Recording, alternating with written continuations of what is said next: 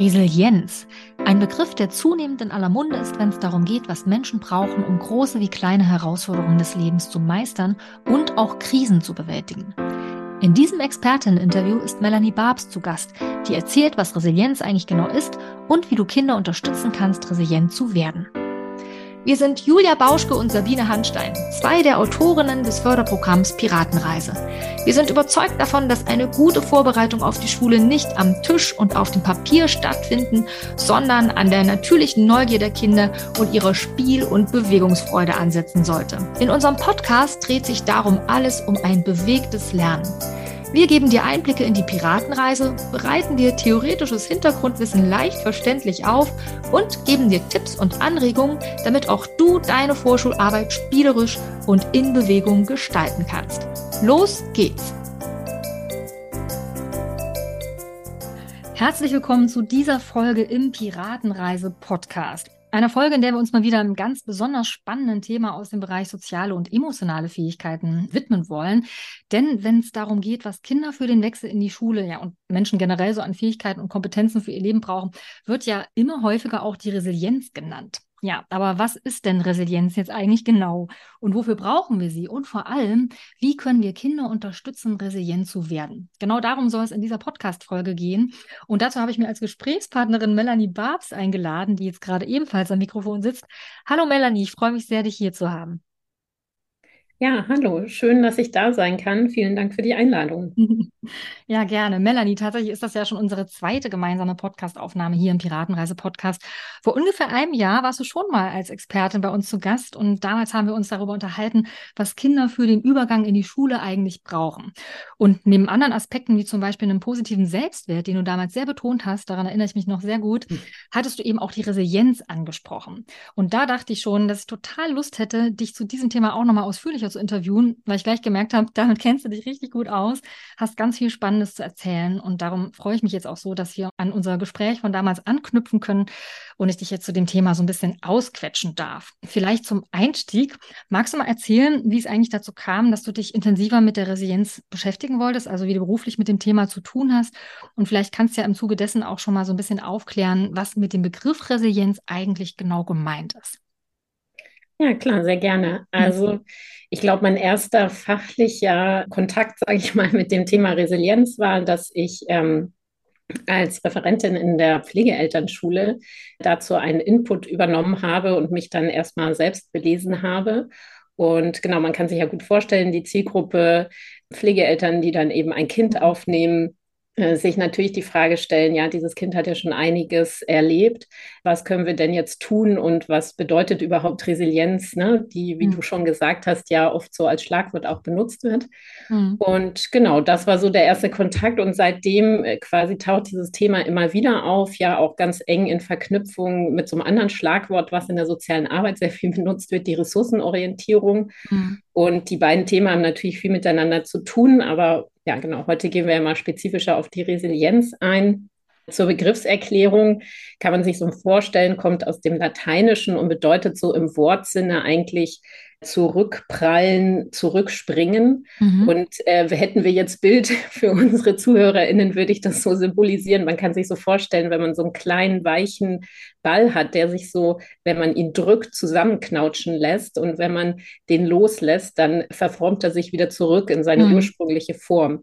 Also wenn wir von den dinglichen Dingen ausgehen, mhm. dann würde würde das Resilienz beschreiben. Daher kommt der Begriff auch ursprünglich tatsächlich aus der Industrie, aus der Werkstoffkunde und wurde dann eben übertragen auf ähm, ja, die Psychologie, Soziologie und so weiter auch. Und wir meinen natürlich jetzt, wenn wir von Resilienz sprechen, die psychische Widerstandskraft gegenüber, ja, sag mal, Krisen, krisenhaften Situationen, krisenhaften Phasen, Umständen, Herausforderungen.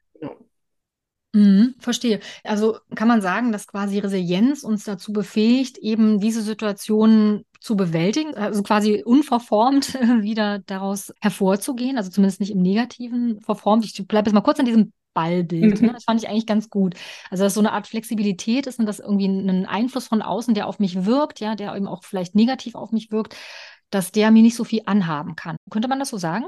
Genau. Also man spricht auch von von ja, einer Bewältigungskompetenz. Und genau, es geht genau darum zu gucken, also wie kann ich ich sag mal, ich finde dieses Wort auch ein bisschen erfolgreich. Mhm. Das klingt immer gleich so leistungsorientiert, aber wie kann ich eben belastende Lebenssituationen gut bewältigen und daraus eben nicht geschwächt hervorgehen oder eben im, mhm. also das ist ja auch die Frage, die sich so die Resilienzforschung gestellt hat. Wieso ist es so, dass manche Menschen solche Krisen eben sehr gut bewältigen können mhm. und andere erkranken danach oder ja, leiden eben sehr lange und sind eben mhm gehen geschwächt daraus hervor, würde ich mal so vereinfacht sagen, ja.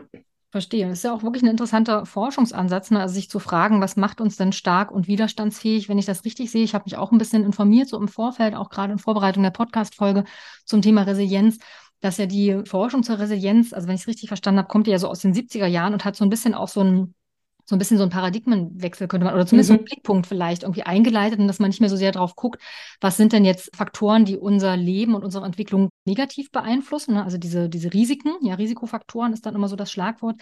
Ähm, und man quasi mehr geguckt hat, okay, was, was stärkt denn, was hilft uns denn, uns positiv zu entwickeln, ja, eben erfolgreich, um mal kurz in diesem Begriff zu bleiben, aber ich weiß genau, was du meinst, wenn du sagst, klingt gleich so leistungsorientiert. Aber um eben Krisen oder schwierige, herausfordernde Entwicklungsaufgaben auch ähm, ja, positiv zu bewältigen und dass das so ein bisschen so ein neuer Blickwinkel war. Ähm, um mal kurz bei dieser Resilienzforschung auch zu bleiben. Also was wurde denn rausgefunden? Weißt du da was dazu? Was hat man denn damals so herausgefunden, wie Resilienz funktioniert? Ist es eine angeborene Fähigkeit? Erwirbt man die? Haben eine die mehr oder weniger? Ne? Also ja, was ist das eigentlich für eine Fähigkeit oder ist es überhaupt eine Fähigkeit? Mhm. Ja, das ist tatsächlich eine spannende Frage, vor allen Dingen auch im Kontext davon, dass es ja zum Beispiel auch sowas wie Resilienztrainings gibt. Mhm.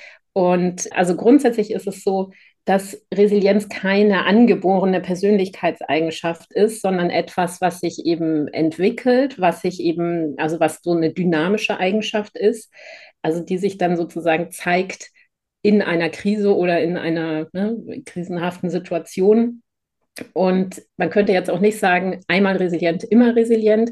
Mhm. Natürlich, da können wir vielleicht dann ja noch ein bisschen drauf eingehen, gibt es auch schon so ein paar Faktoren, ähm, man sagt dann auch Resilienzfaktoren oder Schutzfaktoren, ähm, die dazu beitragen, dass natürlich manche Personen schon grundsätzlich eher ja eine größere Widerstandskraft haben, sage ich mal, und andere haben es eben schwerer. Und mhm. trotzdem ist es so, dass man sagt, okay, ich habe schon mal irgendwie diese Krise überwunden oder jenes.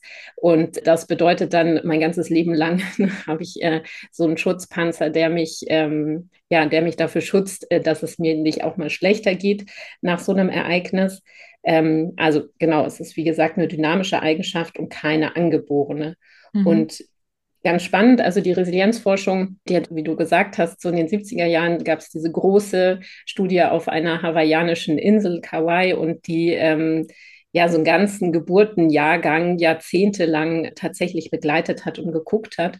Was sind denn da, also wie wachsen die Menschen aus? Hat man eben besonders geguckt, was haben die auch für Herausforderungen, mhm. ähm, sowas wie Armut oder ähm, nicht präsente Elternteile oder Straffälligkeit äh, der Eltern oder ähnliche Dinge und hat dann eben geguckt, ja, wie entwickeln die sich jeweils und hat eben festgestellt, ein Teil der ProbandInnen entwickelt sich eben ja zu ihrem Vorteil, sage ich mal. Ne? Also die schaffen es trotz widriger Bedingungen, äh, einen guten Schulabschluss zu machen, ähm, irgendwie selbst nicht straffällig zu werden, etc. Mhm.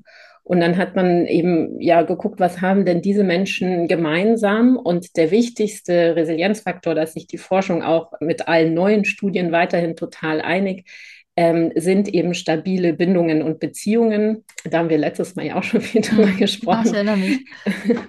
Und äh, ja, also tatsächlich ist das mit der wichtigste Resilienzfaktor, dass es eben jemanden gibt, auf den sich die Person verlassen kann und ähm, natürlich sind es im Idealfall irgendwie oder häufig die Eltern, die ersten Bezugspersonen. Und gleichzeitig weiß man eben auch gerade aus der aktuellen Resilienzforschung ganz wichtig, dass ganz viele kompensatorische Bindungspersonen und Erfahrungen eine ganz wichtige Rolle spielen. Also zum Beispiel auch Kita-Fachkräfte, mhm. die dann ja eben mit Kindern viel Zeit verbringen auch.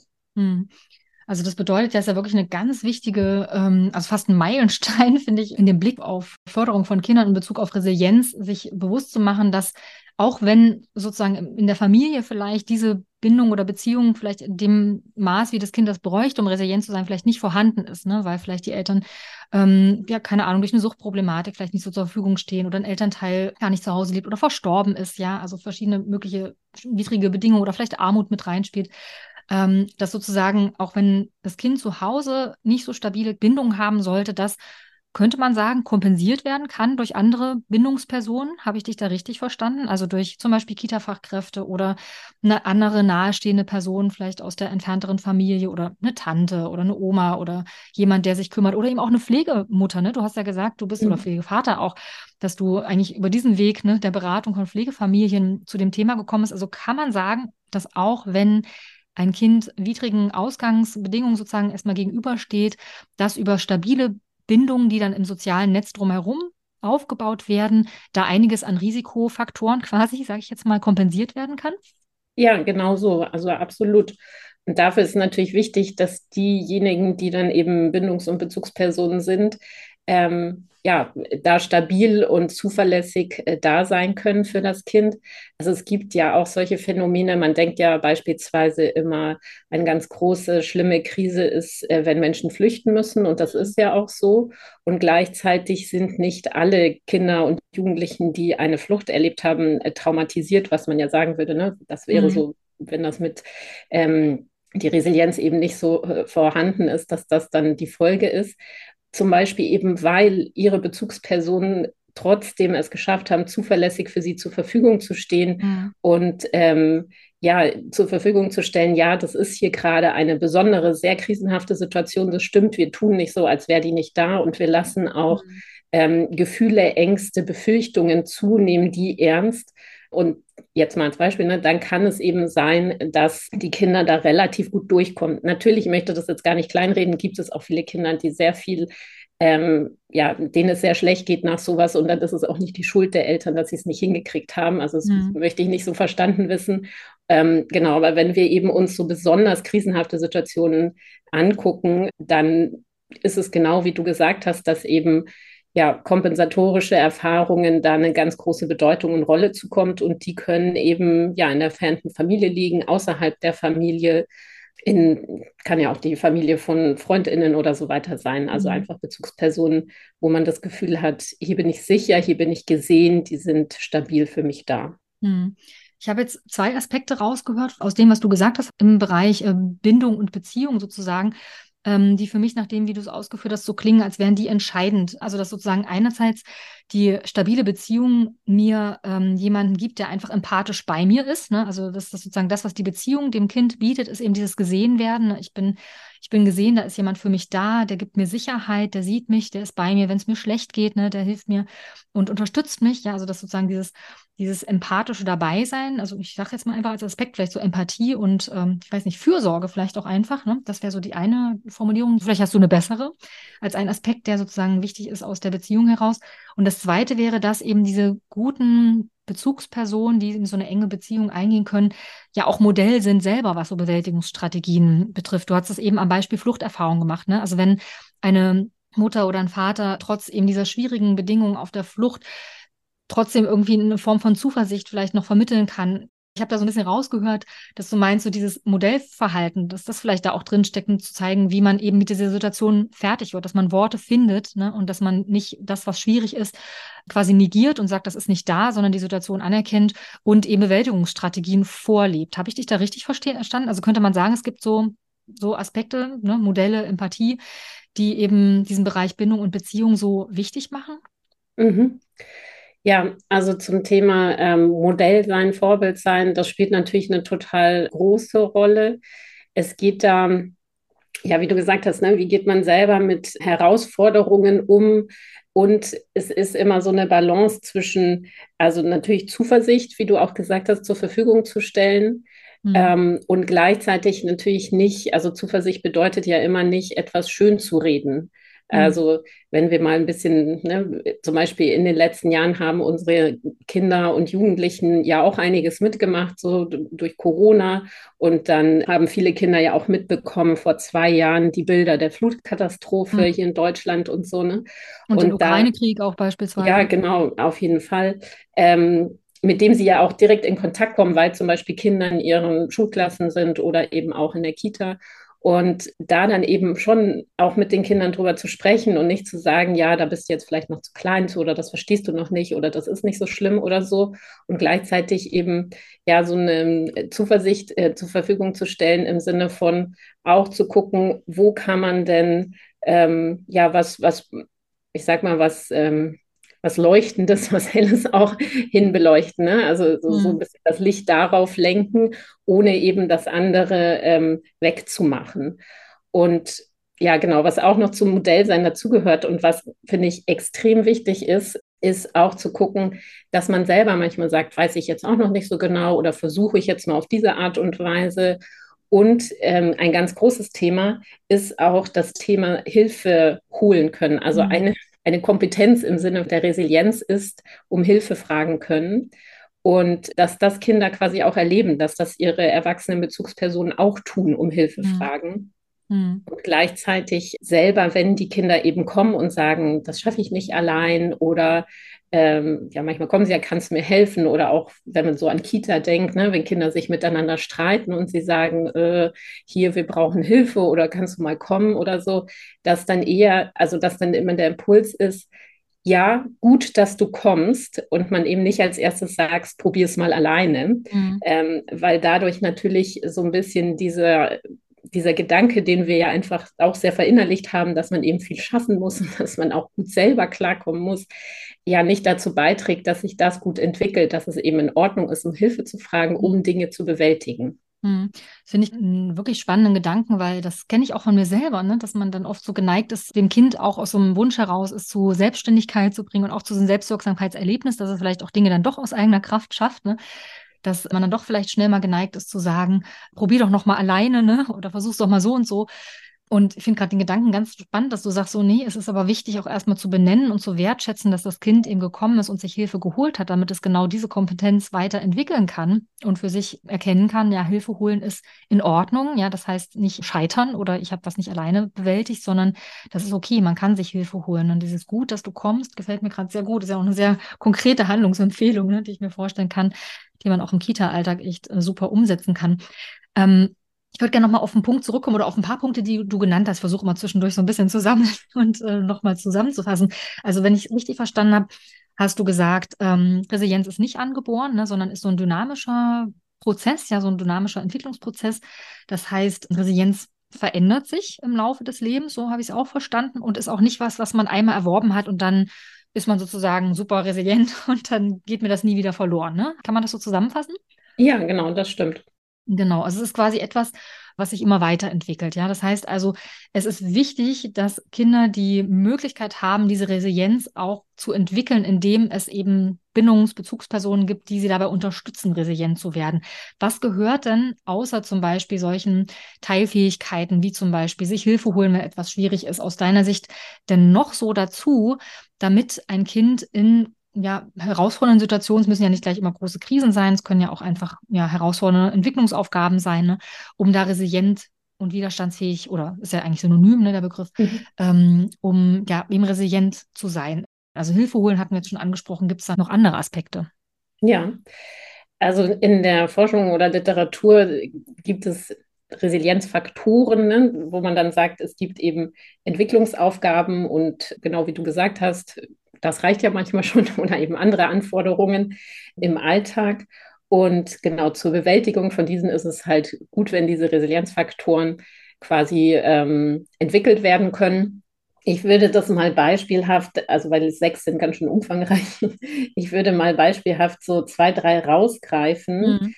Ähm, zum Beispiel geht es um die Selbst- und Fremdwahrnehmung. Und da ist es so, dass man sagen kann, Kinder, die ja eine Resilienz entwickelt haben oder eben ne, ja da ganz gut aufgestellt sind, sage ich mal, kennen zum Beispiel die verschiedenen Gefühle, können sie ausdrücken, sowohl mimisch als auch sprachlich.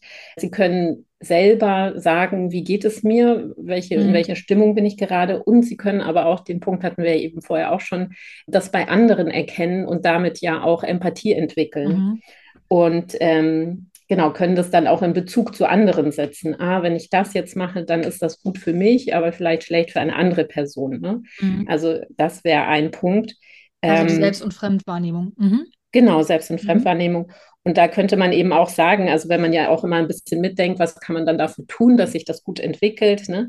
Da geht es eben viel darum, eine Sensibilität für den eigenen Körper und die eigenen Gefühle zur Verfügung zu stellen. Also zum Beispiel durch Spiegelung von Gefühlen, um Gefühlswortschatz zur Verfügung zu stellen oder eben auch, wenn ich jetzt so an Kita-Kontext eben gerade denke, ne, natürlich kann man auch ganz praktisch dann da kennen Kita-Fachkräfte sich besser aus Übungen oder was auch immer Spiele machen, die hm. eben mit einem Körperwahrnehmungsaspekt ähm, zu tun haben. Hm. Genau. Dann ganz wichtig, die ist auch schon mal ganz kurz aufgetaucht. Also ich würde sagen, der wichtigste Resilienzfaktor nach den Beziehungen ist die Selbstwirksamkeit. Und da sieht man ja schon, das ist, sind ja immer so ein bisschen so zwei, äh, zwei Pole oder so mhm. äh, zwei Gewichte einer Waage.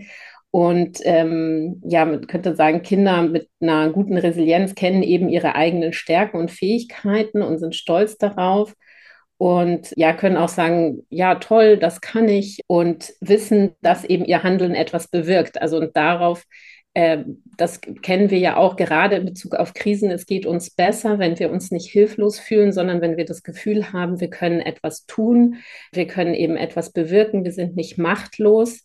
Und das bedeutet natürlich, da gibt es ja ganz, ganz viele Sachen, die man den Kindern zur Verfügung stellen kann, dass sie sich eben im Alltag so erleben können. Mhm. Und ähm, also das ist eben das mit dem, was ich vorher gesagt habe, genau gut, um dass du um Hilfe fragst und gleichzeitig soll man natürlich Kindern nicht alles abnehmen, sondern dass sie schon das Gefühl haben, ich kann auch Sachen ausprobieren, ich kann ähm, ja, ne, es wird mir erlaubt, irgendwie zum Beispiel mal ein Obst zu schneiden oder so. Oder wenn man jetzt auch noch mal an ganz kleine Kinder denkt, auch in Kita gibt es ja zum Beispiel so Einrichtungen, ne, dass sie selber auf dem Wickeltisch krabbeln können oder sowas. Oder eben, dass Möbel so sind, dass sie da auch gut drankommen und so. Also, dass sie so einen Erfahrungsraum eben haben können.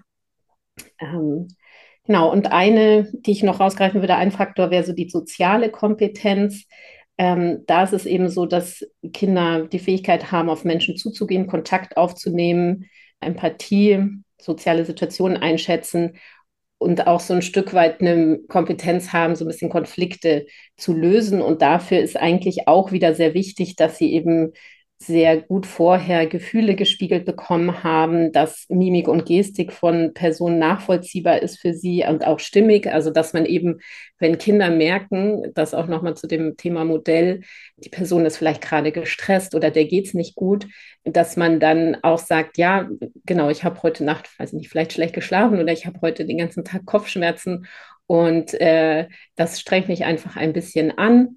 Und jetzt bin ich aber auch hier, so, ne? aber dass man eben nicht immer nur sagt, ja, ja, äh, ist schon in Ordnung, alles gut und so, mhm. weil die Kinder dann oft ja diese Inkongruenz wahrnehmen und das dann sich für sich selber nicht gut einordnen können. Mhm. Ja. Verstehe. Also du hast jetzt gerade ein paar, also drei, wenn ich richtig mitgezählt mhm. habe, Faktoren genannt, die man Resilienzfaktoren nennt, ne, die quasi, die man für wichtig erachtet im Zusammenhang mit Resilienzentwicklung. Ja? Also um eine gute Resilienz entwickeln zu können, eine gute Widerstandsfähigkeit eben, brauche ich, wie du genannt hast, eine gute Selbstwahrnehmung, ja, beziehungsweise im Wechselspiel auch mit Fremdwahrnehmung, ne? also eigene Gefühle erkennen und benennen zu können, hast du gesagt. Ähm, man braucht Selbstwirksamkeitserlebnisse, um das Gefühl zu haben, ich bin nicht ohnmächtig meinem Umfeld und meinen Krisen oder Herausforderungen ausgeliefert. Und ne? das habe ich noch so rausgehört und ähm, mir gerade notiert und eben diese soziale Kompetenz eben im Miteinander, die ja wiederum auch aufbaut auf einer guten Selbst- und Fremdwahrnehmung zum Beispiel mhm. ne? oder auf, auf den Modellen, die ich eben auch habe, wie du gerade gesagt hast. Auch wenn du jetzt meintest, die anderen Begriffe alle noch zu erklären, wäre jetzt vielleicht ein bisschen viel. Mich würde trotzdem zumindest interessieren, welche sie sind. Vielleicht können wir so kurz und knapp, eben war ja eigentlich auch schon super kurz und knapp, trotzdem nochmal drauf einsteigen, weil jetzt sind bestimmt alle ganz neugierig. Wir wissen jetzt schon drei Resilienzfaktoren, beziehungsweise vier, wenn man die Beziehung noch mit dazu zählt, die du schon genannt hast. Was gibt es dann noch? Also gibt es noch andere Aspekte, die man da kennen sollte oder Faktoren, besser gesagt? Mhm. Also es gibt noch die Selbststeuerung. Da geht es eben um die Fähigkeit, Gefühle regulieren zu können, also sich ähm, ja, aktivieren zu können, aber sich auch beruhigen zu können. Dafür ist natürlich die Erfahrung von Koregulation zuvor ganz, ganz wichtig, damit das Nervensystem das überhaupt, äh, ich sag mal, entwickeln kann. Mhm. Kannst du das mal ein bisschen genauer erklären? Das ist ja spannend. Also jetzt vielleicht können nicht alle was damit anfangen, was jetzt die Co-Regulation genau bedeutet. Ich finde das nochmal spannend, das vielleicht nochmal kurz zu erläutern. Also es gab ja lange Zeit die Idee, dass ähm, Kinder lernen müssen, sich selbst zu beruhigen. Mhm. Äh, darauf fußen ja auch solche Methoden wie bei, bei Babys. Ne? Man lässt mhm. sie äh, schreien, ähm, bis sie sich selbst beruhigt haben. Es ist allerdings so, dass in diesem Kontext das Nervensystem eben genau das nicht lernt, sich selbst zu beruhigen, sondern in einer sehr hohen Erregung ist und irgendwann, sage ich mal, ähm, ja, ist das System überlastet und fällt dann einfach in so eine Untererregung mhm. oder in eine Erschöpfung eben. Und äh, dann, dann hört das Kind auch auf zu schreien, weil es einfach nicht mehr kann. so, mhm. ne? Nicht, weil es gelernt hat. Äh, genau. genau. Mhm. Und äh, Co-Regulation bedeutet ja, dass ich bei dem Kind bin, also je kleiner, desto unmittelbarer. Und natürlich ist es ganz oft auch mit Körperkontakt verbunden. Und meistens muss man gar nicht so viel machen, außer dann irgendwie, ja, da kann man eben auch gut mit der Gefühlsspiegelung arbeiten, ne? sagen, Mensch, jetzt hast du dich ja total geärgert, deshalb bist du jetzt ganz traurig geworden, weil du erst so wütend warst. Also das hm. zeigt dann auch schon mal, dass es ja oft so gekoppelte Gefühle hm. auch gibt. Und äh, manchmal reicht es auch einfach, ja, ein Kind zu halten und zu trösten und ruhig zu atmen und darüber, ne, dass die Beruhigung in den Körper des Kindes kommen kann. Also, dass sowieso halt viel über den Körper dann läuft, ne? weil wenn der Körper sich beruhigen kann, kann sich quasi auch, das, das sendet ja der Körper auch an das Gehirnsignale, nicht nur andersrum und sagt, okay, wir können uns jetzt wieder runterregulieren. Und durch solche Erfahrungen lernt eben das Nervensystem, okay, bei, bei Erregung gibt es eben die Möglichkeit, sich auch wieder zu beruhigen und nicht die Lernerfahrung, wie eben eingangs erwähnt mit dem Beispiel, bei Übererregung gibt es danach nur Erschöpfung. So, ne? mhm. ne? Das wäre ja kein gutes äh, Muster mhm. für das Nervensystem, sondern eben über diese Begleitung bei Aufregung, sage ich mal im Allgemeinen, das kann ja Traurigkeit, das kann Wut sein, das kann Verzweiflung sein, das kann Angst sein. Auch da natürlich ganz wichtig, dass nicht immer die Botschaft ist, auch wenn das ja für uns vielleicht objektiv so ist, du musst hier keine Angst haben, es ist ja gar nichts Gefährliches gerade, aber das Kind hat vielleicht einfach trotzdem Angst, ne? mhm. alleine einzuschlafen beispielsweise mhm. oder was auch immer. Ja. Ähm, oder genau, also das wäre Co-Regulation und wenn das eben viel ähm, ja, die, die Erfahrung ist, den Kind oft gemacht hat, dann gibt es eben auch die Möglichkeit, diese Kompetenz der Selbststeuerung zu entwickeln. Und man muss sagen, das dauert tatsächlich die ersten paar Jahre. Also das können Kinder nicht schon mit zwei, sondern ja, das dauert echt so ein bisschen. Ja, es kommt ja auch nochmal wieder das Thema ne, in der Pubertät, wenn das Gehirn ja. dann nochmal komplett neu verschaltet. Also es ist ja, dann kommen ja auch die exekutiven Funktionen zum Beispiel wieder mit rein, ne, die auch für die Selbststeuerung ja auch ganz wichtig sind. Und ich finde auch spannend, dass man merkt, dass sich diese Faktoren, diese Resilienzfaktoren, die wir gerade so nach und nach hier mal aufdröseln, sich auch so gegenseitig bedingen. Ne? Also wenn mhm. ich ähm, eine gute Selbststeuerung entwickeln möchte oder wenn das das Ziel ist, dass ein Kind eine gute Selbststeuerung entwickelt, muss es sich ja auch erstmal gut selbst wahrnehmen können. Also in welchem Gefühl bin ich denn überhaupt? Wie geht's mir denn, ja? Und dafür brauche ich natürlich eben eben von außen jemand, der mir das spiegelt und der mir auch hilft, das dann mit zu regulieren. Da sind wir dann bei dieser Co-Regulation, die du gerade genannt hast. Ne? Also diese einzelnen Faktoren haben natürlich auch, finde ich, gerade jetzt, wo wir so drüber sprechen, haben ganz viel miteinander zu tun. Ja, also ohne gute Selbstwahrnehmung und die Fähigkeit, eigene Gefühle an sich wahrzunehmen, zu benennen, ähm, kann ich mich natürlich auch nicht gut selbst steuern. Ne? Also es, es hängt äh, sehr eng zusammen, oder? Das kann man doch schon so sagen. Ja, absolut. Also alle äh, Faktoren greifen total ineinander über, überlappen sich auch. Also Ne, die sind eben so getrennt quasi mhm. erhoben worden und gleichzeitig ist es genauso, wie du sagst, oft kann man das gar nicht so getrennt mhm. ähm, betrachten, quasi, also im Alltag. Mhm. Genau, auf jeden Fall. Also auch sowas wie soziale Kompetenz, hast du ja schon genannt, ne? auch die ist mhm. ja nicht möglich, äh, sich sozial kompetent mit anderen ja auseinanderzusetzen, wenn ich mich zum Beispiel nicht gut steuern kann, ja. Also wenn mich was total aufregt, bin ich total wütend auf dieses andere Kind, ja.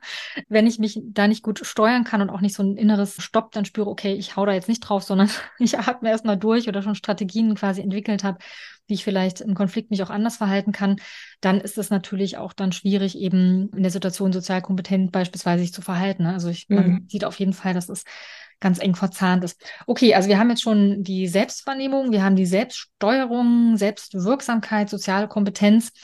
Das wären schon vier plus Beziehungen mhm. fünf, ne? Ja, also die Beziehung ist so nicht in diesen, die gehört nicht zu diesen sechs dazu, muss ich nochmal quasi extra sagen, oder die taucht quasi ja eigentlich überall auf, alle, alles mhm. geht nicht ohne Beziehung, so muss man Quasi der Superfaktor, der nochmal über allem steht. Ja.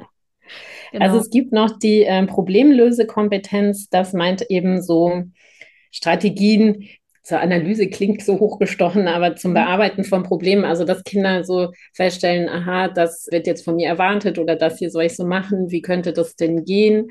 Mhm. Ähm, oft entwickeln Kinder ja wirklich auch ganz kreative Lösungen für äh, Dinge irgendwie. Ähm, ganz spontan kein Beispiel parat, aber ist ja oft so, dass sie äh, dann sagen, ach ja, also mal ganz banal, genau, ich möchte hier hoch irgendwo hin, ne? Mhm. Und äh, wie könnte ich das dann schaffen? Da steht ja irgendwie was, was ich möchte. Und dann finden sie oft vielleicht einen Gegenstand, auf den sie raufklettern können, um dann daran zu kommen oder so. Mhm. Das wäre ja schon was, was ähm, ne? Mhm, so eine genau. Strategie wäre. Und natürlich soll das ja übertragen werden dann auf Dinge, wo es ja, wo es eben um Herausforderungen geht, die dann, also wie schaffe ich es beispielsweise in der Schule, wenn wir so an die Kinder denken, die gerade frisch in die Schule gekommen sind, wie kann ich denn gut da aufpassen oder so, ne? Mhm. Was würde mir denn helfen oder so? Das ist natürlich ähm, manchmal schon ein relativ hoher Anspruch, bei dem Kinder eben dann auch wieder viel Begleitung brauchen. Also wo man dann mhm. mit einem aufmerksamen Auge hinguckt und sagt, ah, ich habe festgestellt, ne, du möchtest ja immer total gerne was sagen und dann bist du schon mal ganz aufgeregt und ich habe das gesehen und jetzt gibt es auch noch andere Kinder, die was sagen möchten. Ähm, ne? kommst du gleich mal dran oder so. Ja, ja, also, dass man da wieder auch dem Kind widerspiegelt, ich sehe dich und ich finde es nicht störend, dass du immer als erstes schreist, hier ich, ne, sondern sehe das eben und schätze das wert. Und gleichzeitig gucke ich eben, was kann ich denn auch noch tun, damit ja da sozusagen andere Kinder auch noch einen Raum haben. Plus, man kann natürlich das Kind auch fragen, wenn man anders sagt, ja, mir ist aufgefallen, da brauchst du immer besonders lange Zeit zum Anziehen für deine Jacke oder bist du immer ganz abgelenkt in der Garderobe, weil da ja auch so viel los ist. Äh, hast du vielleicht eine Idee, wie das für dich irgendwie angenehmer sein könnte? Also, dass man da natürlich durch solche Begleitung und Fragen die Kinder unterstützt, äh, zu überlegen, ja, was könnte denn gut für mich tatsächlich sein? Mhm. Genau, also bei Problemlösen, bei der Problemlösekompetenz geht es im Grunde, wenn ich dich da richtig verstehe, darum, in Situationen, wenn etwas, wenn, wenn ich, wenn mir Herausforderungen begegnen, das kann ja jeglicher Art sein, ja, also kann auch das Schreiben lernen, zum Beispiel gerade in der Schule sein, was ja echt eine Riesenherausforderung ist, da, wenn es eben schwierig wird oder vielleicht nicht gleich ich zum Ziel komme, nicht aufzugeben, den Kopf nicht in den Sand zu stecken, sondern dran zu bleiben, andere Wege zu suchen und eben Strategien zu haben, auch diesen Frust unter Umständen auch auszuhalten, wenn was gerade nicht klappt. Ne? Und dafür brauche ich, das habe ich auch rausgehört, eben wiederum Bezugspersonen, die das sagen, die das auch benennen. Ne? Ich sehe gerade, das fällt dir schwer, ist aber auch schwer, dieses L zu malen, ja, also das äh, zu benennen, um eben auch wieder diese Zuversicht hineinzubringen. Ne? Also weil Zuversicht war ja auch so ein Wort, das du jetzt schon gebraucht hast, wenn es um den Umgang mit Krisen oder Entwicklungsherausforderungen, sage ich jetzt mal, geht, ne, dass es wichtig ist, dass man sich dann eben nicht ohnmächtig und machtlos fühlt und das Gefühl hat, man kann eben nichts bewirken, ja, sondern eben merkt so, okay, hier ist etwas schwierig, hier ist etwas vielleicht auch schlecht, ja, also mir geht es wirklich nicht gut. Aber es gibt eine Perspektive, ja, wenn ich jetzt dranbleibe, wenn ich es versuche, wenn mir nochmal jemand hilft, ne, komm, lass uns doch das Lill nochmal in die Sandwanne malen. Ist ja auch wirklich mhm. schwer und so feingliedrig, ne? Wie kriegen wir das nochmal hin?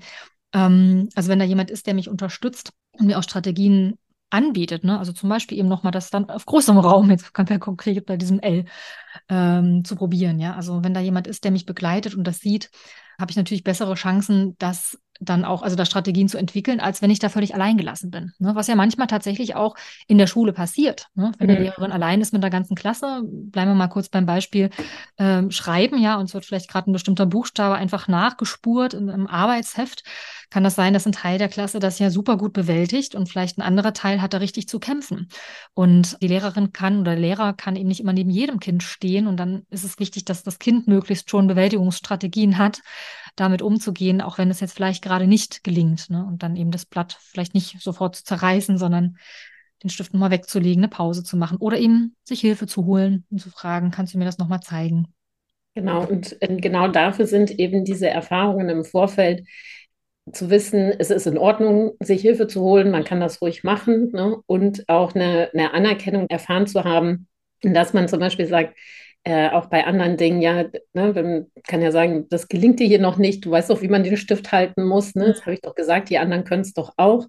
Ähm, ist jetzt natürlich ne, wenig wertschätzend als Beispiel, aber so, so, quasi ungesagt passiert sowas ja teilweise auch. Mhm. Und wenn das Kind eben davor auch die Erfahrung gemacht hat, dass es für die Anstrengung eben auch Anerkennung erfahren hat, mhm. gesagt, Mensch, du bemühst dich ja total, ne? Und du versuchst es ganz doll, dass das klappt und so, mhm. dann ist es ja was anderes. Dann habe ich ja auch eher die Zuversicht selber schon in mir, dass es jetzt nicht äh, ich total verkehrt bin oder hier alles, was ich mache, irgendwie falsch ist. Mhm. Und dann auch eher Lust sozusagen zu überlegen, okay, und wie könnte ich es denn schaffen? Mhm. Ja. Das ist spannend, dass du das gerade nochmal ansprichst, dass auch die Anstrengung gewertschätzt und ähm, ja betont wird ne? und gesehen wird. Das finde ich total spannend. Darüber habe ich schon oft mit Julia darüber gesprochen. Oft neigen wir ja als Erwachsene so das Ergebnis zu mhm. bewerten oder ein positives Feedback zum Ergebnis zu geben. Oft eben wirklich auch zu bewerten, weil ja ein Lob ja auch schon eine Wertung ist. Ne? Und irgendwie ist es zwar einerseits, also es steckt so in uns drin, so sind wir auch selber sozialisiert. Also ich fände nochmal spannend, sich zu fragen, ist das einfach Sozialisation oder steckt das wirklich in uns angeboren quasi, dass wir immer ein Lob wollen und eine Bewertung? Äh, beziehungsweise, dass wir eben das Ergebnis bewerten. Ja, weil das ist etwas, was mir total vertraut ist, dass du irgendwie an was arbeitest und wenn es fertig ist, dann gibt es Feedback. Ne? Das ist ja irgendwie super. Oder auch ein Kind, ne, krabbelt, versucht irgendwie wo ranzukommen, super mühsam und es ist halt drangekommen und man so, ah, oh, super, ne, geschafft oder hast dich da hochgezogen und dann feiert man das so. Aber dieser Prozess, wo das Kind gerade ackert, da hinzukommen, dass eigentlich der, der ist, wo man anfeuern muss und sagen muss, so, boah, es ist anstrengend und du versuchst es weiter und Mensch, ist das schwierig, aber du bleibst dran. Ne? Irgendwie Formulierungen oder, oder ja, einfach Ausdruck zu finden, die zeigen, dass man eben die Anstrengung auch sieht und die Herausforderung auch wahrnimmt, wie wichtig die eigentlich sind, um eben genau in diesen Situationen durchzuhalten. Ja. Das ja. kennen wir ja selber manchmal auch, ne? Also wie das hilft, weil jetzt neulich gerade erst ähm, in Berlin war gerade der Berlin-Marathon. und ich war da mit meinem Mann in der Stadt unterwegs. Wir wollten in eine Ausstellung gehen im Humboldt-Forum. Und das ist eine Herausforderung, mit dem Fahrrad dann durch die Innenstadt zu kommen, weil einfach dieser Marathon ständig kreuzt. und wir mussten da so ein paar Punkte sozusagen passieren, wo wir dann über die Rennstrecke mussten und haben da immer eine Weile gewartet. Und ich habe echt gestaunt, wie viele Zuschauerinnen und Zuschauer da an der Strecke gestanden haben und die ganze Zeit gejubelt und gegrölt und die angefeuert haben. Und ich dachte so, wow, wie gut muss das sein, wenn man da die ganze Zeit langläuft, immer an Leuten vorbei, die einen so anfeuern. Mhm. Es ist natürlich unglaublich anstrengend, dieser Marathon, das durchzuhalten. Ich weiß nicht, wie viel, 42 Kilometer oder 46, irgendwie so. Also Wahnsinn. Und da machen ja auch ganz viele Sportler mit, die einfach nur Hobbysportler sind, ne, Sportlerinnen. Und genau darum geht es ja, ne? die Anstrengung zu würdigen, das zu sehen, weil das pusht und das gibt das Gefühl von, ich kann das schaffen, es ist zwar gerade schwer, aber ich bleibe dran. Und da ist jemand, der das auch sieht und wertschätzt. Ne? Dann ist natürlich ja. am Ende das Lob trotzdem toll, wenn ich es geschafft habe und mich feiern lassen. Aber das andere hat mir eigentlich über diese Phase der, der Herausforderung und vielleicht auch der Selbstzweifel geholfen. Ja, dazu, genau, würde ich auch noch was sagen. Also genau wie du gesagt hast, das ist einmal, ähm, wenn wir jetzt auch noch mal überlegen, was kann man denn tun, um Resilienz zu stärken, ne? auch im, im pädagogischen oder ähm, Alltag beispielsweise oder auch im familiären Alltag ähm, dieses Prinzip von, was wir eben jetzt hatten, diese Anstrengung auch zu würdigen, ja, Anerkennung zu zeigen, Dankbarkeit auch zu zeigen, dass das Kind irgendwie kooperiert, beispielsweise mhm. auch. Ne? Äh, und da kommt so aus der Resilienzforschung eben auch dieser Begriff, äh, Stärken zu stärken, anstatt an den Schwächen zu arbeiten. Also man kennt das ja aus ganz vielen Kontexten, dass ja immer gesagt wird, okay, was sind meine Stärken, was sind meine Schwächen und ich muss daran arbeiten, dass meine Schwächen irgendwie weggehen oder sich sehr mhm. viel verbessern. Und die Idee, an den Stärken äh, zu arbeiten, eben bedeutet ja dann im Alltag, Kinder damit in Verbindung zu bringen, ähm, was sie eben schon gut können und was sie schon gut machen. Und das macht dann eben auch echt einen Unterschied, auch in der Haltung und in der Wahrnehmung, wenn ich meinen Fokus darauf lege. Wenn ich eben nicht sage, ah, wie kann denn jetzt ein schüchteres Kind irgendwie auch im Stuhlkreis mal was sagen, sondern wenn ich diese Schüchternheit und dieses Stillsein als Kompetenz wahrnehme und dann zum Beispiel zu dem Kind sage, Ah, mir ist aufgefallen, ich glaube, du kriegst immer total viel hier mit und ich bräuchte mal deine Hilfe. Ich kann gar nicht auf alle Kinder immer gleichzeitig achten und manchmal sehe ich nicht, was der und der gerade möchte oder braucht oder was der gerne macht. Kannst du da mal mit für mich drauf achten? So, ne? Also mhm. das so als dann, dann fühlen sich die Kinder ja eben sehr gesehen und sehr anerkannt und erleben sich gleichzeitig auch wieder als selbstwirksam, aber eben nicht in dem Gefühl von auch, äh, ach so, ja, ich bin ja still und ich muss eigentlich daran arbeiten, dass ich lauter werde und mich mehr beteilige. Ne? Also das finde ich da ganz, ganz wichtig, dass man diesen Aspekt dann lebt sozusagen und der ist ja auch wirklich sehr gut umsetzbar im Alltag, natürlich auch nicht immer, ne? ist ja auch komplex im pädagogischen Alltag, ähm, aber dass man eher so den Fokus eben darauf legt und natürlich, was du jetzt auch gesagt hast, ne, diese Bestärkung und dieses alles, auch dieses Anfeuern in so einem Kontext wie dem Marathon tut mhm. Kindern auch gut. Beim Anfeuern würde ich halt ein bisschen ähm, also gleichzeitig eine Achtsamkeit dazu nehmen, eben damit wir das, was wir davor hatten, dass Kinder nicht dazu angefeuert werden, über ihre Grenzen zu gehen. Ja, das stimmt. Also mhm. mit diesem Fokus, du schaffst das schon und so weiter. Ne? Oder wenn Kinder, kennt man ja auch das Bild, sind auf eine Rutsche hochgeklettert und dann sitzen sie da oben und dann überlegen sie, mache ich das jetzt wirklich mhm. oder nicht? Und wenn man dann untersteht und sagt, ja, ja, komm, komm, komm, du schaffst das, mhm. du schaffst das, dann kann es ja durchaus sein, dass die Kinder dann rutschen und dann danach denken, ja gut, habe ich jetzt geschafft. Und gleichzeitig ist es aber immer so ein Push in Richtung, überschreite deine Grenzen. Und wenn mhm. man eher sagt, ah, jetzt überlegst du gerade, ob du dich das traust oder nicht, mhm. dann stehen halt einfach die Optionen offen. Ne? Dann kann ich rutschen und dann kann ich Bestärkung dafür bekommen, dass ich gerutscht bin oder ich kann wieder runterklettern und kann sagen, ah ja, hast du festgestellt, ist jetzt gerade noch nichts für dich. Ähm, gut, gut, dass du das für dich so wahrnehmen kannst. Also, mhm. dass da eben genau dieser Punkt von, den wir ja oft so kennen, ne, was du jetzt auch gerade gesagt hast mit der Belohnung von Leistung und mhm. wir immer dann dafür auch äh, anerkannt werden, dass das einen anderen Weg gehen kann für die Kinder. Hm, ja, gut, dass du das nochmal so betont hast, ne? Weil ich glaube, da ist die Versuchung schnell da, ne? Gerade in so einem, in so einem Prozess, wo man ein Kind stärken möchte, was Bestimmtes zu schaffen, ne? Was es vielleicht sich gerade noch nicht traut. Ne? Man, man geht da vielleicht mit einer guten Einstellung ran und sagt, ja, ich möchte das irgendwie gerne dahin führen, ne? Und unterstützen. Und gleichzeitig kann es sein, dass man da schnell übers Ziel hinausschießt und vielleicht das Kind dann damit über seine Grenze geht und letztlich in puncto Selbstwahrnehmung ne, sich eigentlich da nicht so treu bleiben konnte, seinen eigenen Bedürfnissen. Und dabei ist das ja ganz essentiell, die eigenen Bedürfnisse an sich wahrzunehmen und Grenzen für sich auch ziehen zu können. Das braucht man ja immer wieder im Leben. Ja, und wie, wie sehr wünschen wir das den Kindern, mit denen wir arbeiten oder auch unseren eigenen Kindern, dass sie gut für sich sorgen können. Ich fand auch das Beispiel mit dem schüchternen Kind gerade noch ganz super, weil als du gesagt hast, dass es sich lohnt, eben die Stärken zu stärken und etwas, was als, ich sage jetzt mal, auch vermeintliche Schwäche erstmal erscheinen mag, wie zum Beispiel so eine Schüchternheit, wirklich auch in seiner Qualität, also mit sozusagen der anderen Seite der Medaille auch wahrzunehmen. Das finde ich nochmal ganz, ganz schön, weil ich vor vielen Jahren habe ich mal in einem Buch so eine Tabelle gefunden, die fand ich total toll. Leider habe ich die nicht mehr, müsste sowas in der Art selber nochmal schreiben. Das war, das hieß irgendwie sowas wie Hilfen für den Perspektivenwechsel. Und da ging es um Kinder, also auch Kinder mit Unterstützungsbedarfen unterschiedlichster Art. Und da wurden immer bestimmte Eigenschaften, wie zum Beispiel schüchtern. Kind ist schüchtern. In der Beschreibung äh, auf der anderen Seite, der, also in der zweiten Spalte der Tabelle, quasi mal umgedeutet. Weil schüchtern ist ja beinhaltet so eine negative Wirkung, ne? Oder ein Kind ist, was weiß ich, im Verhalten aggressiv, ne? Was, wie schnell sagt man sowas? Und äh, das mal so umzudeuten, zu sagen, okay, was steckt denn da drin? Also in der Schüchternheit beispielsweise das Kind ist vielleicht ein guter Beobachter, eine gute Beobachterin. Sie entscheidet oder es, sie, ich bin es gerade bei Mädchen, weil du gerade auch von einem mhm. Mädchen gesprochen hast, nehmen wir mal ein Mädchen als Beispiel, ähm, sorgt gut für sich, indem sie bewusst entscheidet, mit welchen Personen möchte ich denn jetzt in Kontakt gehen, ja, und wo möchte ich vielleicht auch lieber erstmal gucken, ob ich das eigentlich will. Ja, also diese Schüchternheit kann ja wirklich auch eine Kompetenz sein, bei den eigenen Bedürfnissen zu sein und zu sagen, ich entscheide jetzt wirklich, in welche Situation gehe ich rein und welche möchte ich mir erstmal von außen angucken. Also das finde ich total spannend. Also ich habe zum Beispiel gerade in meiner aktuellen Piratengruppe, ich hatte heute, bevor unser Interview, gerade ähm, die dritte Piratenstunde auf der Körperinsel. Ich habe auch ein Kind dabei, da würde man sagen, das ist schüchtern. Das ist auch schüchtern. Aber es ist auch eine Kompetenz darin, eben für sich zu sorgen und erstmal zu gucken. Ne? Also möchte ich jetzt immer ganz nah bei den anderen sein oder will ich erstmal beobachten? Finde ich ganz spannend, diesen Perspektivenwechsel Wechsel zu machen. Mhm. Und das mhm. kann man ja auch auch für andere Eigenschaften. Ne? Also ein Kind, das vielleicht immer hart in Kontakt geht ähm, oder, oder in Anführungszeichen zum Beispiel so ein negatives Wort wäre ja auch ein Kind ist vorlaut, ja, also plautzt immer rein. Kann man ja auch sagen, hat viele Ideen, ne? Also hat offenbar viel zu sagen, möchte sich mitteilen, ja, geht gern und schnell in Beziehung. Das sind ja alles auch Kompetenzen. Und ich finde das total schön, dass du diesen, diesen Stärkenblick oder diesen Ressourcenblick dann nochmal so betonst, weil das ist ja wirklich ein, auch echt so ein bisschen so ein, wie sagt man, ja, so ein Perspektivenwechsel auch in der Forschung oder in der Wissenschaft, äh, was ja das gleiche ist. genau. Also, ähm, dass man wegkommt von diesen ja, Schwächen oder, oder Risikofaktoren, auch in Bezug zum Beispiel auf die Resilienzförderung und dann eben guckt, ne, was stärkt, ähm, was, was bringen die Kinder mit, was kann man unterstützen.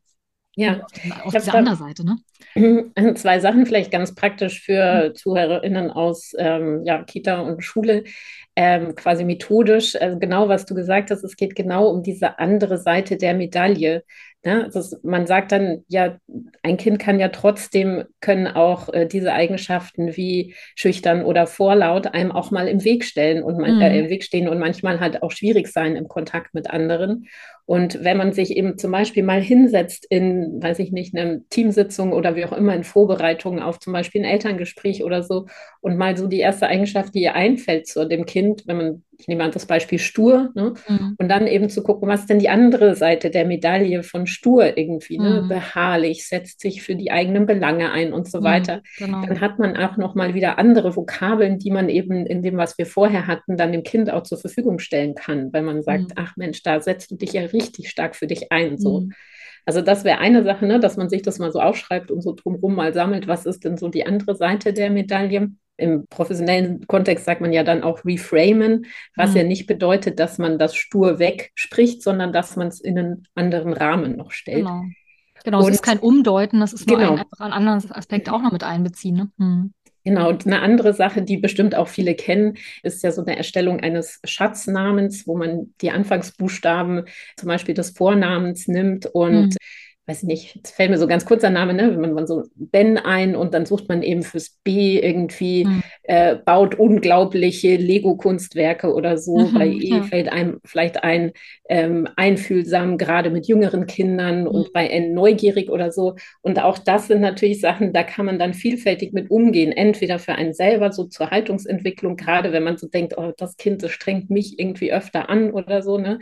Äh, mhm. dann, um da eben so einen Perspektivwechsel, genau wie du gesagt gesagt hast, äh, vielleicht leichter hinzukriegen oder eben auch für, äh, für Elternkontakte oder eben auch um das später mal, manche Kitas schenken ja Kindern Sachen, ne, wenn die in die Schule gehen, so im Übergang. Äh, auch das sind natürlich Möglichkeiten, dass man das dann dem Kind schenkt oder wie auch immer. Mhm. Also gibt es kreative Möglichkeiten, das irgendwie mhm. einzusetzen und das trainiert, sage ich mal, für die Fachkräfte halt genau diese Perspektivwechsel und diese äh, Fokussierung mhm. auf ja die Resilienz oder die Stärken. Mhm, genau, und das ist so wichtig, weil das ja auch so selbstbildprägend ist, ne? Also wie mich die anderen sehen, was die in mir sehen, wenn die mich immer wieder benennen als stur oder was auch immer, ja, oder schüchtern, das wird ja dann irgendwann auch zu so einem so einer Eigenschaft, die ich mir selbst zuordne. Ne? Also ich mhm. bin offenbar stur, ich bin offenbar schüchtern oder ich bin aggressiv oder ich bin der, der anderen immer wehtut oder so. Ne? Also wenn ich das ständig höre, nur diesen Blick auf diese eine Seite mit der Medaille mir sozusagen bekomme und nur der mir gespiegelt wird, dann wird das ja immer mehr auch zu meinem Selbstbild. Und darum finde ich das ganz äh, wichtig, was du gerade sagst, ist auch so,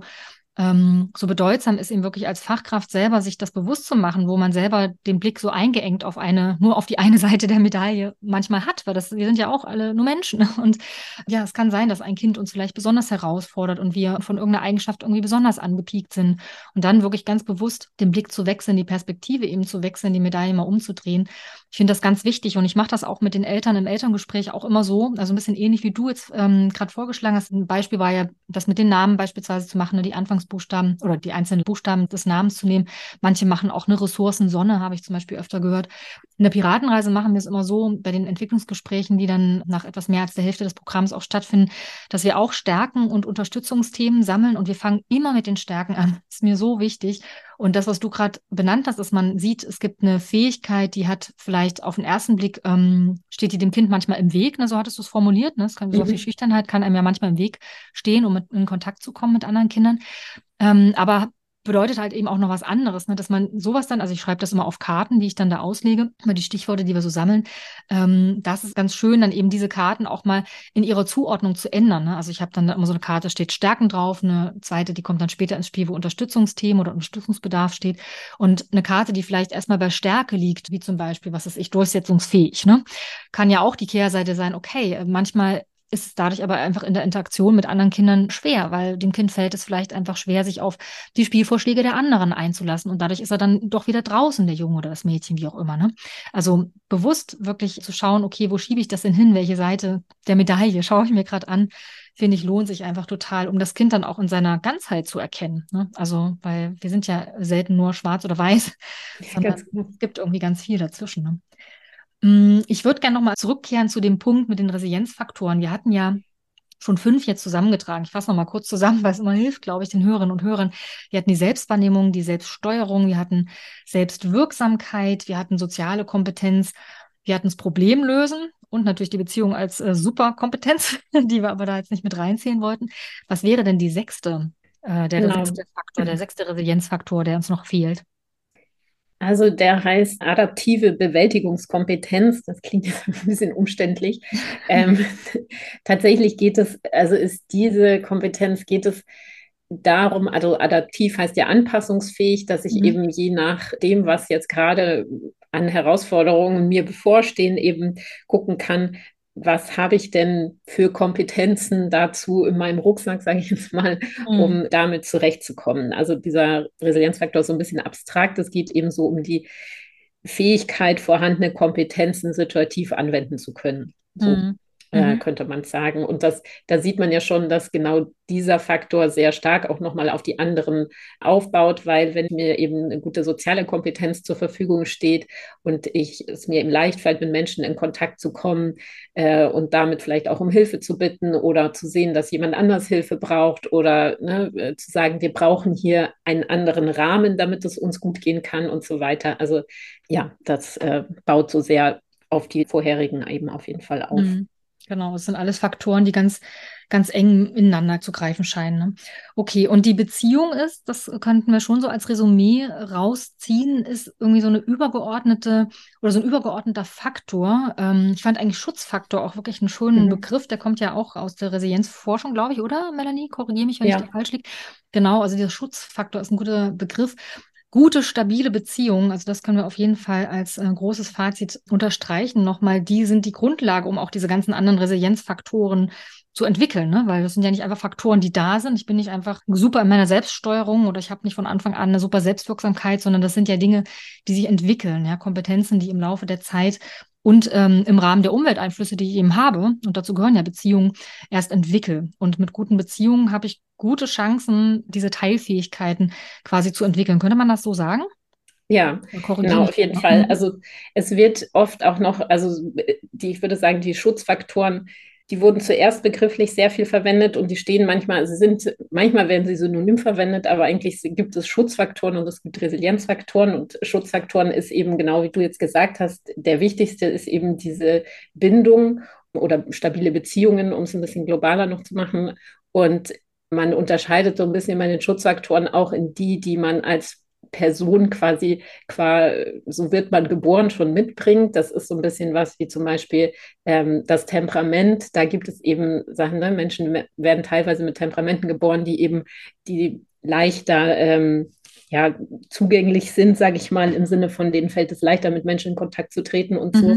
Aber das spielt tatsächlich ja nicht so eine große Rolle, so grundsätzlich diese personalen Schutzfaktoren, mit denen man geboren wird, sondern vielmehr, was du ja auch schon angesprochen hast, die Erfahrungen, die ich mache und in denen ich dann eben diese Resilienzfaktoren entwickeln kann.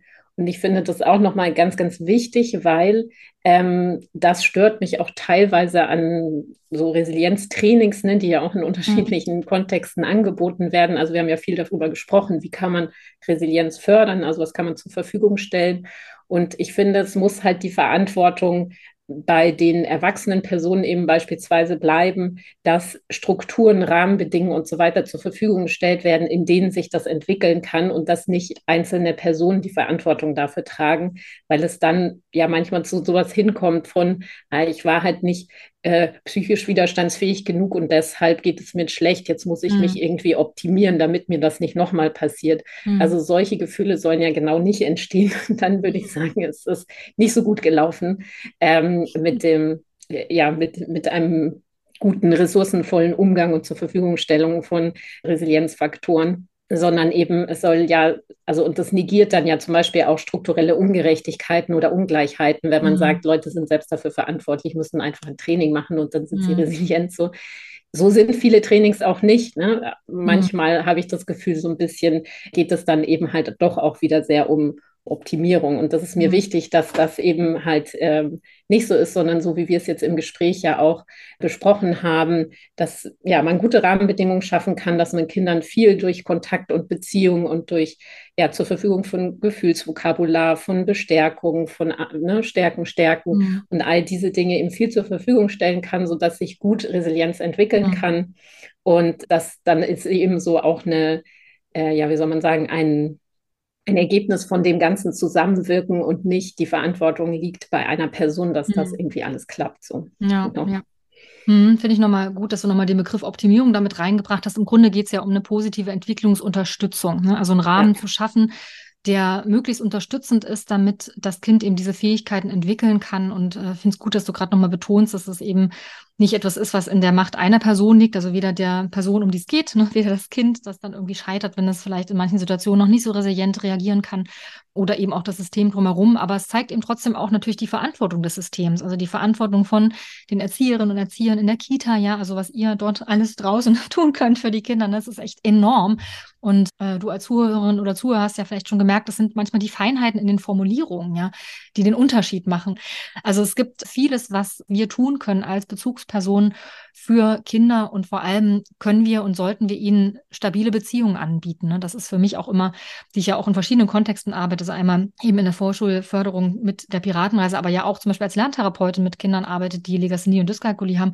Und auch da geht es immer wieder darum, gute Beziehungsangebote zu machen. Und ich schwöre da echt total drauf. Also ich hatte schon so unterschiedliche Kinder, auch zum Teil Kinder, die mich auch sehr herausgefordert haben. Und bis jetzt war es noch mit keinem einzigen Kind so, dass es nicht über die Beziehung am Ende doch ging. Ne? Also das, was am Anfang schwierig war, vielleicht so ein gewisses oppositionelles, ich will hier gar nicht her oder ich äh, eigentlich kann ich das alles oder oh, ich werde das nie lernen. Ne? Das über die Beziehung und so eine Zuversicht und so eine Achtsamkeit auch dem Kind gegenüber eben Entwicklung wirklich passieren kann, eine positive Entwicklung. Und darum, ja, finde ich immer wieder, kann man nicht genug betonen, wie wichtig die Arbeit in den Kitas, in den Kindertageseinrichtungen ist und natürlich auch die Bedeutung der Familie, ja, weil das ist natürlich ein weiterer Schutzfaktor. Wenn ich da stabile Beziehungen auch zu meiner Familie, zu meinen Eltern habe, ist das natürlich auch von Vorteil, ja. Okay, aber ich versuche nochmal zusammenzufassen, Melanie. Also wir hatten gestartet mit, was Resilienz eigentlich ist. Ne? Also eine psychische Widerstandskraft hattest du benannt. Dort ist so am Beispiel von so einem Ball, der sich zurückknautscht äh, bzw. ausknautscht, könnte man auch sagen, wenn man ihn drückt, äh, beschrieben. Ich fand übrigens auch, mir fällt gerade ein, in der letzten Folge, die wir gemeinsam aufgenommen hatten, da hattest du auch als Bild, das fand ich auch ganz schön, so ein Baum, der sich so biegt im Sturm. Ne? Das war mhm. auch ganz, genau, das fand ich auch schon. Also so ein, so ein Baum, der quasi nicht gleich abbricht, sondern so eine gewisse Flexibilität hat. Ne? Das fand ich irgendwie auch ein gutes Bild. Äh, aber da komme ich wieder von meinem Zusammenfassungsansatz äh, ab. Ich gehe ja mal wieder zurück. Ich war bei der Zusammenfassung. Also Resilienz, eine psychische Widerstandskraft. Ähm, ist nicht angeboren, sondern entwickelt sich im Laufe eines Prozesses von, von Interaktion, ja, im Grunde, ne, die wir mit der Umwelt interagieren. Also ist dynamisch, das war so ein Wort, das du gesagt hast, verändert sich eben im Laufe des Lebens. Ist auch nichts, was wir einmal erworben haben und dann nicht mehr verlieren. Das hattest du auch gesagt. Und ähm, genau, wir hatten betont, dass die Beziehungen, stabile Beziehungen ein ganz entscheidender Schutzfaktor sind. Und wir hatten gemeinsam, das fand ich nochmal ganz spannend, jetzt die ähm, Resilienzfaktoren rausgearbeitet. Du hast ganz schön beschrieben und Beispiele auch gegeben für die Selbstwahrnehmung, die wir brauchen, um resilient zu sein. Die Selbststeuerung hattest du genannt, Selbstwirksamkeit, ja, also eigene Stärken und Fähigkeiten zu kennen, zu wissen, dass mein Handeln etwas bewirken kann. Soziale Kompetenz natürlich. Dann Problemlösen hatten wir noch, ne? also nicht aufzugeben, wenn es schwierig ist, sondern dann auch vielleicht mit adaptiven Bewältigungsstrategien, das wäre der sechste Aspekt, ja auch Wege zu finden. Ja, ich glaube, das, das war so. Oder habe ich das richtig zusammengefasst? Habe ich was vergessen? ich habe gerade mitgeschrieben, als du geredet ja. hast. das ist sehr gut, sehr schön auf den Punkt nochmal. Ja, wir können ja vielleicht noch, also ich hatte auch im Vorfeld gelesen, ich werde mal noch zwei Buchtipps auf jeden Fall in die Show Notes mitsetzen. Einmal ein Buch von Maike Rönnau-Böse, kennst du vielleicht auch, und Klaus mhm. Gildhoff, Resilienz im Kita-Alltag, was Kinder stark und widerstandsfähig macht. Da werden nämlich auch die Resilienzfaktoren beschrieben. Das fand ich ganz interessant. Und noch ein Buch, das ich auch ganz spannend finde, ist von Corinna Wustmann. Resilienz heißt das Widerstandsfähigkeit von Kindern in Tageseinrichtungen fördern. Das werde ich auf jeden Fall verlinken. Hast du noch einen Tipp, Melanie? Irgendwas für Fachkräfte, für unsere Zuhörerinnen und Zuhörer, die noch ein bisschen tiefer einsteigen wollen ins Thema Resilienz? Also die, die du genannt hast, sind tatsächlich die, die Klassiker auf jeden Fall in der deutschen Resilienzforschung auch. Von Fröhlich, Gildhoff und Bösau gibt es auch Prävention und Resilienzförderung in Kindertageseinrichtungen quasi nochmal so als Praxisprogramm. Ah, so richtig, hm. wie so ein Arbeitsheft, sage ich mal, mit ganz vielen Beispielen, was man auch machen kann. Hm. Und was ich noch finde, quasi im Kontakt mit den Kindern direkt, also eher jetzt so, was an Kinderliteratur resilienzfördernd sein kann. Mhm. Es gibt ja diese Reihe äh, Little People, Big Dreams. Ja. So, genau, das sind oft total schöne Bücher, in denen man das eben auch ganz gut äh, sehen kann mit den Kindern. Ne? Oft geht es ja um Personen, die auch Herausforderungen bewältigt haben in ihrem Leben. Und äh, was auch quasi zum Thema nochmal ja, Gefühle, Empathie und so weiter ins Wort bringen, ist das Buch Häschen tröstet. Mhm. Äh, sowieso eins, was für viele, viele Themen sehr schön ist, aber auf jeden Fall in diesem Kontext auch nochmal eins, was man eben total gut mit Kindern angucken kann und was äh, so eine Lebenssituation von mein Bauklotzturm wird umgeschmissen. Mhm. Beide ist, die Kinder ja kennen zu Genüge. Ja, ja, ja. Auf jeden Fall. Ja, ich habe es gerade mitgeschrieben. Ich werde das auf jeden Fall in den Shownotes verlinken. Vielen Dank nochmal für diese Tipps. Melanie, auch dieses Interview hat mir wieder großen Spaß gemacht. Ich danke dir ganz herzlich, dass du dir die Zeit genommen hast um mir und unseren Hörerinnen und Hörern ein bisschen Einblick zu geben in dieses wirklich total spannende und wichtige Thema Resilienz.